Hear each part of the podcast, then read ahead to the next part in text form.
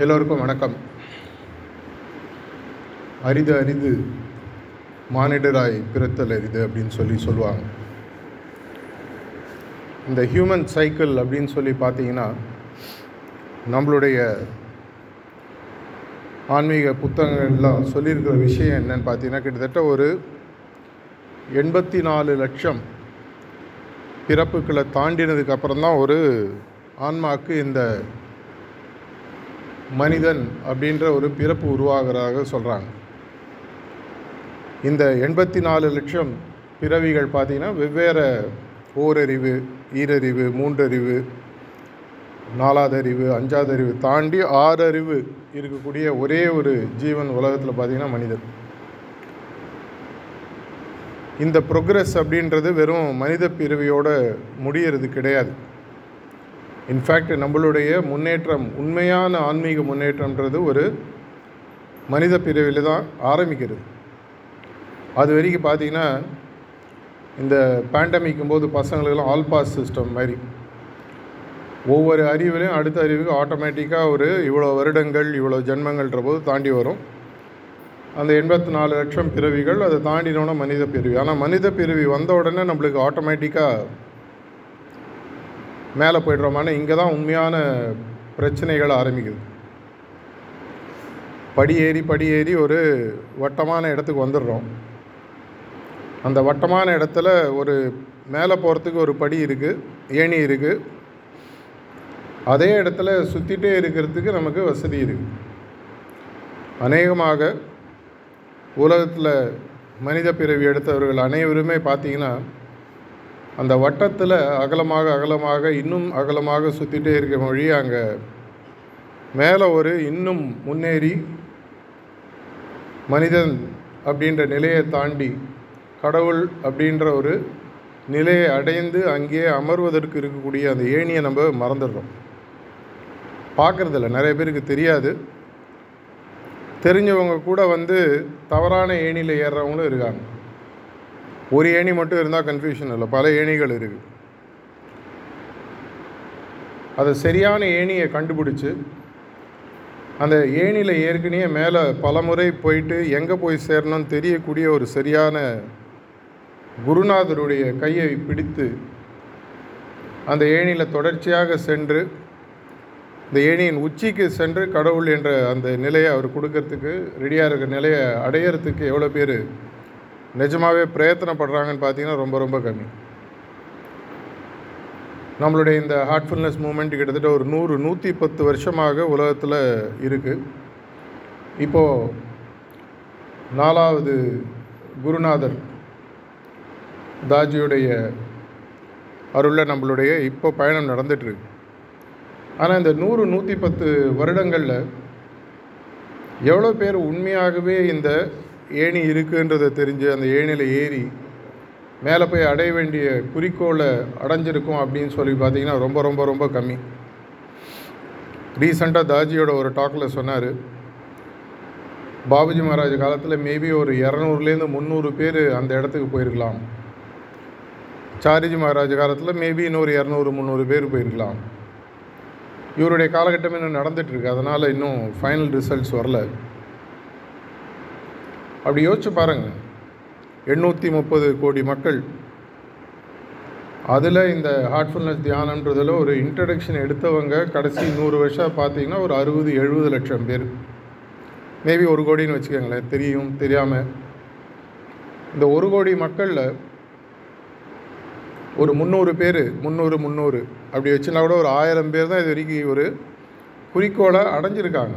ஏணியில் ஏறி முதல் படியிலே உட்காரது பிரயோஜனம் இல்லையா. ஸ்கூலில் சேர்ந்துட்டு ஃபஸ்ட்டு ஸ்டாண்டர்ட்லேயே முப்பத்தஞ்சு வருஷம் எக்ஸ்பீரியன்ஸ் எடுத்து பிரயோஜனம் இல்லை. ஏன்னா பையன் வந்து அப்பாட்ட சொன்னான் அப்பா எனக்கு வந்து எவ்வளோ வருஷம் தான் நான் இருக்கிறது போர் அடிக்கிறது பார்த்தோன்னா முப்பத்தஞ்சு வருஷம் படிச்சுட்டு அவனை நாற்பது வயசு ஆச்சு இன்னும் ஃபஸ்ட் ஸ்டாண்டர்ட்லேயே இருக்கான்.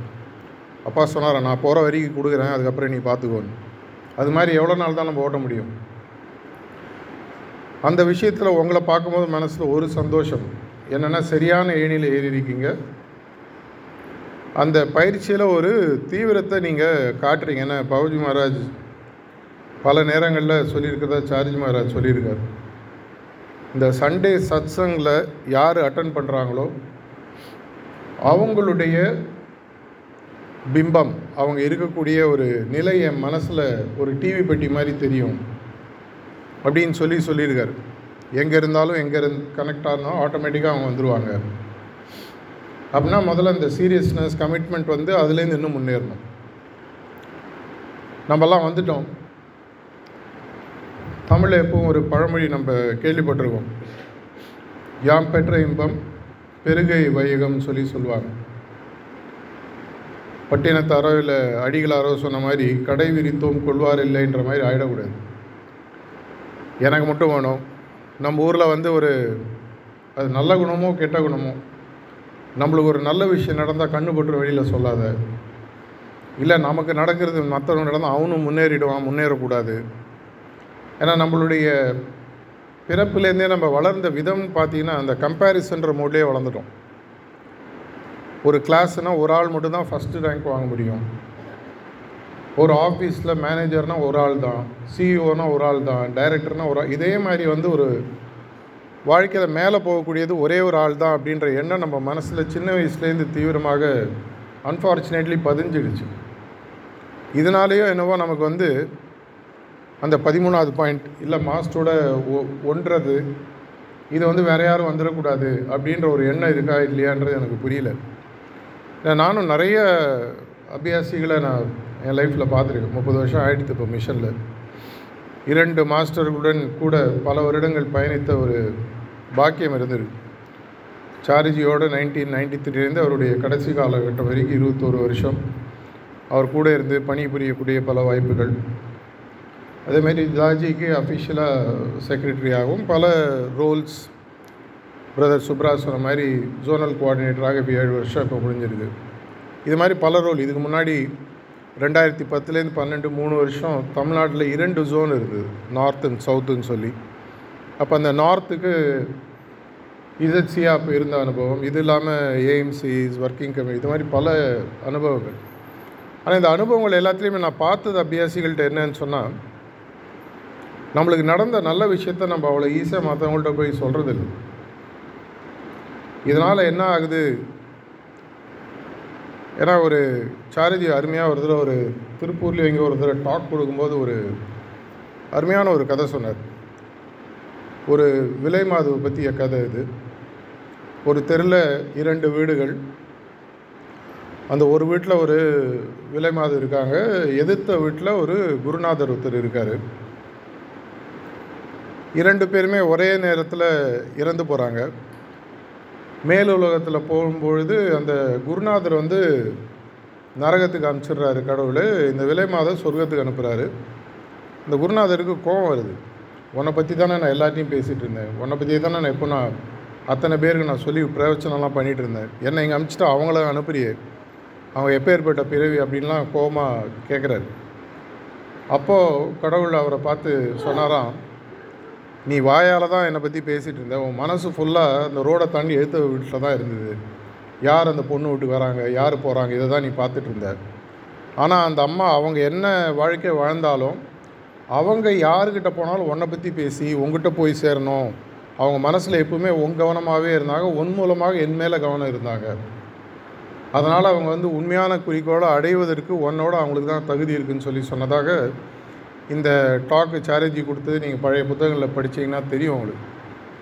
எதுக்காக சொல்கிறோன்னா அவர் நமக்கு கொடுக்கக்கூடிய ஒரு அருமையான பொக்கிஷம்.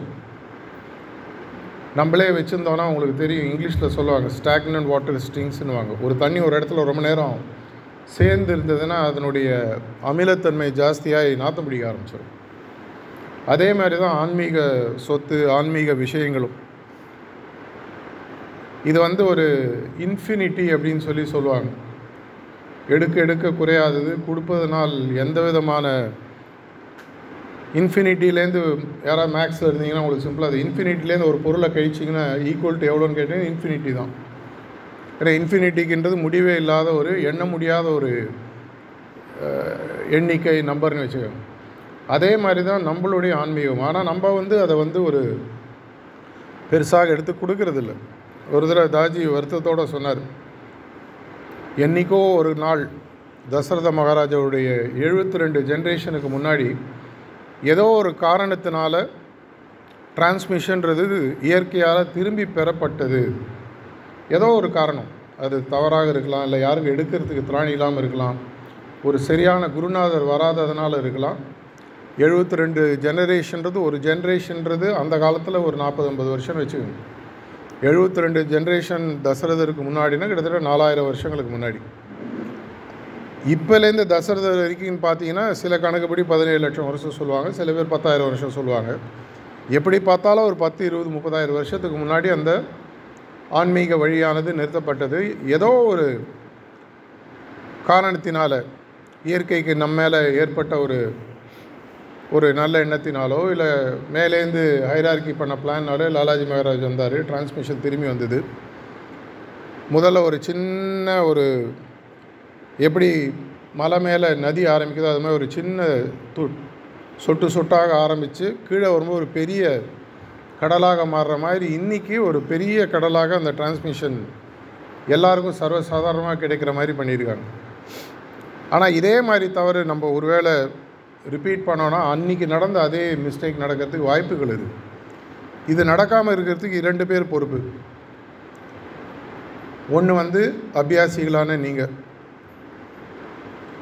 உங்களுக்கு வந்து வெறும் உங்களுக்கு மட்டும் கிடச்சா போகாது அட்லீஸ்ட் நம்மளுடைய பர்சனல் லைஃப்பில் நம்மளுக்கு அட்லீஸ்ட் ஒரு எல்லாருக்குமே ஒரு நூறுலேருந்து முந்நூறு பேர் தெரியும். மினிமம் அதுக்கு மேலே தெரிகிறவங்க சோஷியல் சர்க்கிளில் இருக்காங்க.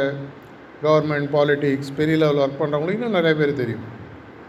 அட்லீஸ்ட் இவங்கள்ட்டலாம் ஒரு தடையாவது இது மாதிரி ஒரு தியான பயிற்சி இருக்குன்றதை நம்ம சொல்லியிருக்கோமான்றது நம்மளே நம்மளை ஒரு ஆத்ம பரிசோதனை பண்ணிக்க வேண்டிய ஒரு கேள்வி. இரண்டாவது அப்படின்னு சொல்லி பார்த்தீங்கன்னா அட்மினிஸ்ட்ரேட்டிவ் ஸ்ட்ரக்சர்னு சொல்லி மாஸ்டர்ஸ் உருவாக்கியிருக்காங்க. Whispers volume four nineteen forty five இது நீங்கள் படிக்க ஆரம்பிச்சிருந்தீங்கன்னா உங்களுக்கு தெரியும். சுவாமி விவேகானந்தர் திரும்பி திரும்பி வந்து பாபுஜி மகாராஜுக்கு மெசேஜ் சொல்கிறாரு இந்த மிஷனை நீ ஃபார்ம் பண்ணி ஆகணும். இது ஃபார்ம் பண்ணுவதன் மூலமாக தான் ஒரு கட்டமைப்பு வரும். இந்த கட்டமைப்பின் மூலமாக தான் உன்னுடைய வேலை பலு குறையும். இதன் மூலமாக தான் மிஷன் உலகம் ஃபுல்லாக எடுத்துகிட்டு போக முடியும். ஏன்னா இந்த உலகத்தில் அனைவருக்கும் இது தேவை. மனிதன் அந்த அளவுக்கு ஒரு நீச்ச போக்குக்கு போயிட்டான். தயவு செஞ்சு இதை சீரியஸாக எடுத்து பண்ணுன்னு சொல்லும்போது தான் நைன்டீன் ஃபார்ட்டி ஃபைவ் மார்ச் வாக்கில் ரெஜிஸ்டர் பண்ணுறாரு நீங்கள் படிச்சிருப்பீங்க. எழுபத்தஞ்சி வருஷம் முடிஞ்சது. அது செலிப்ரேட் பண்ணுறதுக்கு பிரசிடெண்ட் ஆஃப் இந்தியா இப்போது ரெண்டாயிரத்தி இருபது பசந்த் போது கானா கூட வந்திருந்தார். அந்த அட்மினிஸ்ட்ரேட்டிவ் கட்டமைப்பு கட்டமைப்புன்றது பார்த்திங்கன்னா பல பரிணாம உணர்ச்சிகள் நடந்து வெவ்வேறு விதமாக மாற்றப்பட்டு இருக்குது நம்ம சகோதரர் சொன்ன மாதிரி இன்றைக்கி மட்டும் இந்தியாவில் பார்த்திங்கன்னா ஒரு காலத்தில் வந்து ஸ்டேட்ஸ் வந்து இருபத்தெட்டு இருந்து யூனியன் டெரிட்டரிஸ் ஒரு ஏழு எட்டு இருந்தால் கூட நம்பர் ஆஃப் ஜோனல் கோஆர்டினேட்டர்ஸ்ன்றது ரெண்டாயிரத்தி பதினொன்று பன்னெண்டு வரைக்கும் மொத்த இந்தியாவில் இருபது முப்பது பேர் தான் இருந்தாங்க. ஒரு ஸ்டேட்டுக்கு ஒரு ஜோனல் கோஆர்டினேட்டர் தான் பெரிய விஷயம். அவரால் எவ்வளோ வேலை செய்ய முடியும்? அதுக்கப்புறமாக என்ன பண்ணாங்க? அவருக்கு நிறைய சென்ட்ரல் கோஆர்டினேட்டர்ஸ்னு உருவாக்க ஆரம்பித்தாங்க மாஸ்டரோட பணியில் நிறைய பேர் உள்ளே வரும்போது அவங்களுக்கு சிட்டிங்ஸ் கொடுத்து அவங்களுடைய ஆன்மீக பயிற்சியை தீவிரப்படுத்துவதற்காக ப்ரிசப்டர்ஸ் நிறைய உருவாக்கினாங்க. சாரதி காலத்தில் பார்த்தீங்கன்னா ரெண்டாயிரத்தி பதினாலில் ஒரு மூவாயிரம் மூவாயிரத்து ஐநூறு ப்ரிசப்டர்ஸ் தான் உலகளாவி இருந்தாங்க. தாஜி என்ன பண்ணார்னா இதை இன்னும் பெரிய அளவுக்கு அவர் பிஸ்னஸ் லைனில் வந்தவர்ன்றதுனால அவருடைய சிந்தனைகளும் பார்த்திங்கன்னா ரொம்ப பெரிய லெவலில் டிஃப்ரெண்ட்டாக இருக்கும். அவர் வந்த காலகட்டத்துக்கு அப்புறம் இப்போ ரீசெண்டாக போன வருஷம் வரைக்கும் பார்த்தீங்கன்னா இந்தியாவில் கிட்டத்தட்ட நூற்றி எண்பத்தஞ்சிலேருந்து நூற்றி தொண்ணூறு ஜோனல் கோஆர்டினேட்டர்ஸ் இருந்தாங்க. சென்டர் கோஆர்டினேட்டர்ஸ் கிட்டத்தட்ட எண்ணூறு பேருக்கு மேலே. கிட்டத்தட்ட ஆயிரம் ஆசிரமங்கள். இது நான் வந்து இந்தியாவை பற்றி மட்டும்தான் பேசுகிறேன் உலகத்தை பற்றி அப்புறம் பார்ப்போம். இந்த கட்டமைப்பில் இன்னும் ஸ்ட்ராங்காக இதை மாற்றி இந்த மெசேஜை எடுத்துகிட்டு போகிறதுக்கு அவருக்கு ரெண்டு ஸ்ட்ரீமாக அதை பார்க்குற ஒன்று அபியாசிகள் பொறுப்பெடுத்துட்டு அவங்க செய்யணும். திண்ணைவழி பிரச்சாரன்ற இதே திருவள்ளூர் ஆசிரமில் நான் ஒரு நாலு வருஷம் முன்னாடி பேசியிருக்கேன். அந்த காலத்தில் கிராமத்தில் பார்த்தீங்கன்னா நம்ம வீட்டு வாசலில் திண்ணை இருக்கும். சாயங்காலத்தில் என்ன பண்ணுவோம்னு உட்காந்து பேசுவோம். பேசிட்டு ஒரு ஏழு ஏழரைக்கு போய் சாப்பிட்டுட்டு தூங்கிடுவேன்னா கரண்ட்லாம் கிடையாது. அந்த காலத்தில் பார்த்தீங்கன்னா உலகத்தில் பரவின பல விஷயங்கள் வந்து அந்த திணைவழி பிரச்சாரத்து மூலம் தான் பழகிது சில கட்சிகள்லாம் இதை வந்து அவங்களுடைய கோட்பாடுகளே கொண்டு வந்து இதையே யூஸ் பண்ணி வளர்ந்த கட்சிகள்லாம் இருக்காங்க இந்தியாவில் இந்த விஷயத்த கூட நம்ம பண்ணலாம். இன்றைக்கி திண்ணையில் ஒரு ஃப்ளாட்டு ஒரு வீடு. எப்படியும் பக்கத்து வீடு எடுத்து வீடு பார்க்கும்போது ஒரு வாட்ஸ்அப் ஃபார்வர்டு இல்லை இன்றைக்கி வந்த ஒரு படம். அன்றைக்கி நடந்த ஒரு பொலிட்டிக்கல் நிகழ்ச்சி எதையோ பேசுகிறோம் நான் தியானம் பண்ணுறேன் உங்களுக்கு தியானத்தை பற்றி தெரிஞ்சுக்கிறதுக்கு ஆசையாக ஒரு வார்த்தை கேடப்போ நீங்கள் அரை மணி நேரம் பேசினீங்கன்னா கதவை திறக்க மாட்டாங்க. இது ஒரு சைடு இரண்டாவது சைடு இந்த ஜோனல் கோஆர்டினேட்டர்ஸ் இவங்கெல்லாம் வரும்பொழுது என்னதான் அவர் மாஸ்டராக இருந்தாலும் அவருக்கும் சில ஹியூமன் சைடில் எல்லாரோடையும் இன்ட்ராக்ட் பண்ணுறதுக்கு டைம் லிமிட்டேஷன்ஸ் எல்லாமே இருக்குது இதனால் அப்போ என்ன பண்ணாருன்னா ரீசண்டாக ஒரு நாலஞ்சு மாதமாக இதை பற்றி சில ஃபங்க்ஷனரிஸ்டெல்லாம் அவர் கொஞ்சம் தீவிரமாக கலந்தாலோசிச்சு எப்படி பண்ணணும்? இப்போ வந்து மிஷன் வந்து டாப் லெவலில் பெருசாக வளர்ந்துடுச்சு. ஆயிரக்கணக்கான ஃபங்க்ஷனரிஸ் இருக்காங்க. அபியாசிகள் வளர்ந்துட்டு இருந்தாலும் ஆயிரக்கணக்கான ஃபங்க்ஷனரிஸ் இருக்காங்க. இவங்களை இன்னும் கொஞ்சம் கட்டமைப்பாக இன்னும் எப்படி மாற்றுறதுன்ற போது ஒவ்வொரு ஸ்டேட்டுக்கும் ஒரு ஒருங்கிணைப்பாளர் ஃபெசிலிட்டேட்டுன்ற மாதிரி போடலாம் அப்படின்ற ஒரு எண்ணம் வந்தது. அப்போ வந்து இந்தியாவில் இருக்கிற எல்லா ஸ்டேட்டையும் மொத்தம் இருபத்தோரு ரீஜனாக முதல்ல பிரித்தார் ரெண்டு வாரம் முன்னாடி அவர் டாக் கொடுத்தபோது நீங்கள் ஒரு வேளை பார்த்துருக்கலாம் நார்த் ஈஸ்ட்டில் ஏழு ஸ்டேட் இருந்தாலும் ஏழு ஸ்டேட்டுக்கு ஒருத்தர் அதுன்ற மாதிரி கணக்கில் வச்சார் அவர். ஏன்னா இன்னும் அந்த அளவுக்கு நமக்கு அங்கே பெனட்ரேஷன் ஆகலை. இதன்படி ஒரு வாரத்துக்கு முன்னாடி இருபத்தோரு ரீஜனல் ஃபெசிலிட்டேட்டர்ஸ் பிராந்திய ஒருங்கிணைப்பாளர்கள் அப்படின்ற ஒரு கட்டமைப்பை உருவாக்கி அவங்களுக்கு அந்த ஒரு ஸ்டேட் அதில் ஜோனல் கோஆர்டினேட்டர்ஸ் அவங்கள சிசிஸ் அதில் ப்ரிசப்டர்ஸ் வாலண்டியர்ஸ் பல ரீச் அவுட் குரூப்ஸ் இந்த மாதிரி விஷயங்கள்லாம் உருவாக்கினார். அந்த கட்டமைப்பை மாற்றி அமைப்பதற்கு முக்கியமான காரணம் இன்றைக்கி நம்மளுடைய வேகம் இப்போ ரீசெண்டாக பாப்புலரான சாங் படி பார்த்தலாம் பத்தலை பத்தலைன்னு தான் சொல்லணும். இன்னும் இந்த வேகம் வேகமாக வரணும். இந்த வேகம் இன்னும் வேகமாக வரணும் நிறைய பேர் ஃபீல்டில் இறங்கி வேலை செய்கிறதுக்கு ஒத்துழைக்கணும் ஓடணும். அதற்காக இந்த கட்டமைப்பை உருவாக்கியிருக்காரு. அந்த கட்டமைப்பின் மாற்றத்திற்காக ரெண்டாயிரத்தி பதினஞ்சு ஆகஸ்ட்லேருந்து நான் இப்போது சிஎம்எஸ்எட்னுடைய இசட்சியாக போன வாரம் வரைக்கும் நான் பணிபுரிஞ்சேன். அப்போது தமிழ்நாட்டில் இந்த ரீஜனல் ஃபெசிலிட்டேட்டர் அப்படின்ற இந்த வேலையை ரெஸ்பான்சிபிலிட்டி எனக்கு கொடுத்துட்டு இப்போ இதே இடத்துல நம்மளுடைய பிரதர் வெங்கட் லக்ஷ்மி நரசிம்மா அப்படின்னு சொல்லிட்டு நம்மளுடைய சகோதரருக்கு அந்த வாய்ப்பை உருவாக்கி கொடுத்துருக்காரு. பிரதர் வெங்கட் லக்ஷ்மி நரசிம்மா நீங்கள் பார்த்தீங்கன்னா மிஷனில் கிட்டத்தட்ட ஒரு இருபத்தி ஆறு வருஷம் இருக்கார் இருபத்தஞ்சி வருஷமாக இருக்கார். அவர் சென்னையில் படிச்சுட்டு வெளிநாடுகளில் ஒர்க் பண்ணிவிட்டு திரும்பி இந்தியாவில் வந்து பெங்களூரில் செட்டில் ஆகி அதுக்கப்புறம் சென்னையில் வந்து ஒரு ஆறு வருஷத்துக்கு முன்னாடி செட்டில் ஆகி எங்களோட நிறைய ரீச் அவுட் ஒர்க்லலாம் பார்ட்டிசிபேட் பண்ணி மாஸ்டர் மேலே ஒரு கமிட்மெண்ட் லாயல்ட்டி அந்த மாதிரி விஷயங்கள் இருக்குது அது மாதிரி இருக்கிறதுனால தான் அவரை சூஸ் பண்ணியிருக்காரு. அவருக்கு இந்த வேலையை கொடுத்துருக்காரு. இந்த ஓட்டப்பந்தயங்கள்லாம் நீங்கள் நார்மலாக பார்த்தீங்கன்னா பலவிதமான ஓட்டப்பந்தயங்கள் இருக்கும். அதில் ஒரு ஓட்டப்பந்தயம் இங்கே உங்களுக்கு சொல்ல வேண்டிய முக்கியமான விஷயம் பார்த்தீங்கன்னா ரிலேன்னு சொல்லி சொல்லுவாங்க தொடர் ஓட்டம். இந்த தொடர் ஓட்டம்ன்றது நார்மலாக பார்த்தீங்கன்னா ஒரே ஒரு டிஸ்டன்ஸ் இருக்கும். அது நாலாவோ ஏதோ ஒன்று பிரிச்சிருப்பாங்க. ஒவ்வொருத்தர் ஓடணும். கடைசியில் அந்த குறிக்கோளை போய் அடையணும். நம்மளுடைய குறிக்கோள் என்ன அப்படின்னு சொல்லி பார்த்தீங்கன்னா தமிழ்நாட்டில் இருக்கக்கூடிய அட்லீஸ்ட் இந்த ரீஜனல் ஃபெசிலிட்டேட்டராக நான் எடுத்ததுக்கப்புறம் எல்லா இசட்சியோடு பேசி முடிவு பண்ணது என்னென்னா அத்தனை பேரையும் மூணு சிட்டிங் எடுத்து தீவிரமான ஆன்மீக பயிற்சியாளர்களாக மாற்ற முடியுமா அப்படின்றது நமக்கு தெரியாது. ஆனால் நம்மளால் முடிஞ்சது கண்டிப்பாக முடிஞ்சது என்னன்னு சொல்லி பார்த்தீங்கன்னா அனைவருக்கும் ஹார்ட்ஃபுல்னஸ் அப்படின்றது ஒன்று தியான பயிற்சி இருக்குன்றதும் சொல்ல முடியும். உதாரணத்துக்கு நீங்கள் பார்த்தீங்கன்னா உங்களுக்கு இன்றைக்கி கிறிஸ்டியானிட்டின்னு ஒன்று இருக்குதுன்னு தெரியும் இஸ்லாம்னு ஒன்று இருக்குன்னு தெரியும் இந்துவிசம் ஒன்று இருக்குன்னு தெரியும் அதே மாதிரி ஜெயினிசம் புத்திசம் இருக்குன்னு தெரியும் இருக்குன்றது தெரியும். எதை நீங்கள் ஃபாலோ பண்ணுறீங்கிறது உங்களோட இஷ்டம். இதே மாதிரி தமிழகத்தில் ஒரு மூன்று வருடங்களுக்குள் எங்கே யாரை தெருவில் நிறுத்தி பேசினா சார்? ஹார்ட்ஃபுல்னஸ் ஆ தெரியுங்க தியானம் சொல்லித்தராங்க இந்த மாதிரி ஒரு நிலைக்கு கொண்டு வரணுன்ற ஒரு குறிக்கோளுடன் இப்போ போன வாரத்துலேயும் திரும்பி ஃப்ரெஷ்ஷாக சின்ன வயசில் சொல்ல மாதிரி அழிச்சிட்டு முதல்லேருந்து ஓட ஆரம்பிக்கிற மாதிரி ஆரம்பிச்சிருக்கோம்.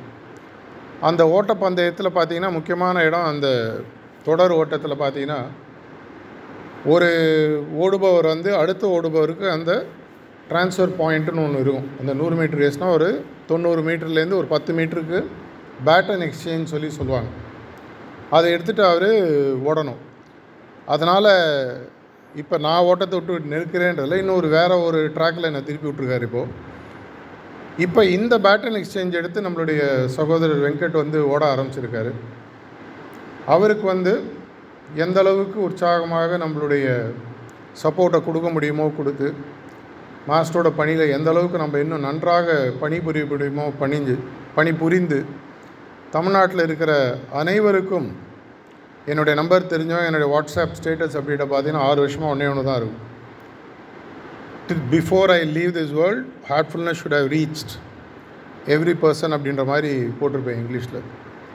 என்னுடைய மூச்சு போகிறதுக்கு முன்னாடி உலகத்தில் இருக்கிற அத்தனை பேருக்கும் எவ்வளோ பேருக்கு சொல்ல முடியுமோ ஹார்ட்ஃபுல்னஸ் பற்றி சொல்லணும். அதே மாதிரி ஒரு முனைப்போடு எல்லாரும் நீங்கள் தொடர்ச்சியாக உங்களுடைய சப்போர்ட் அவருக்கு கொடுத்து மாஸ்டரோட பணியை இன்னும் மென்மேலே எல்லாரும் சிறப்பாக செஞ்சு அவரும் சிறப்பாக செஞ்சு பணிபுரியத்துக்கு வாழ்த்துக்குள்ளட்டு அவரை பேசுறதுக்கு நான் கூப்பிட்றேன். நன்றி வணக்கம்.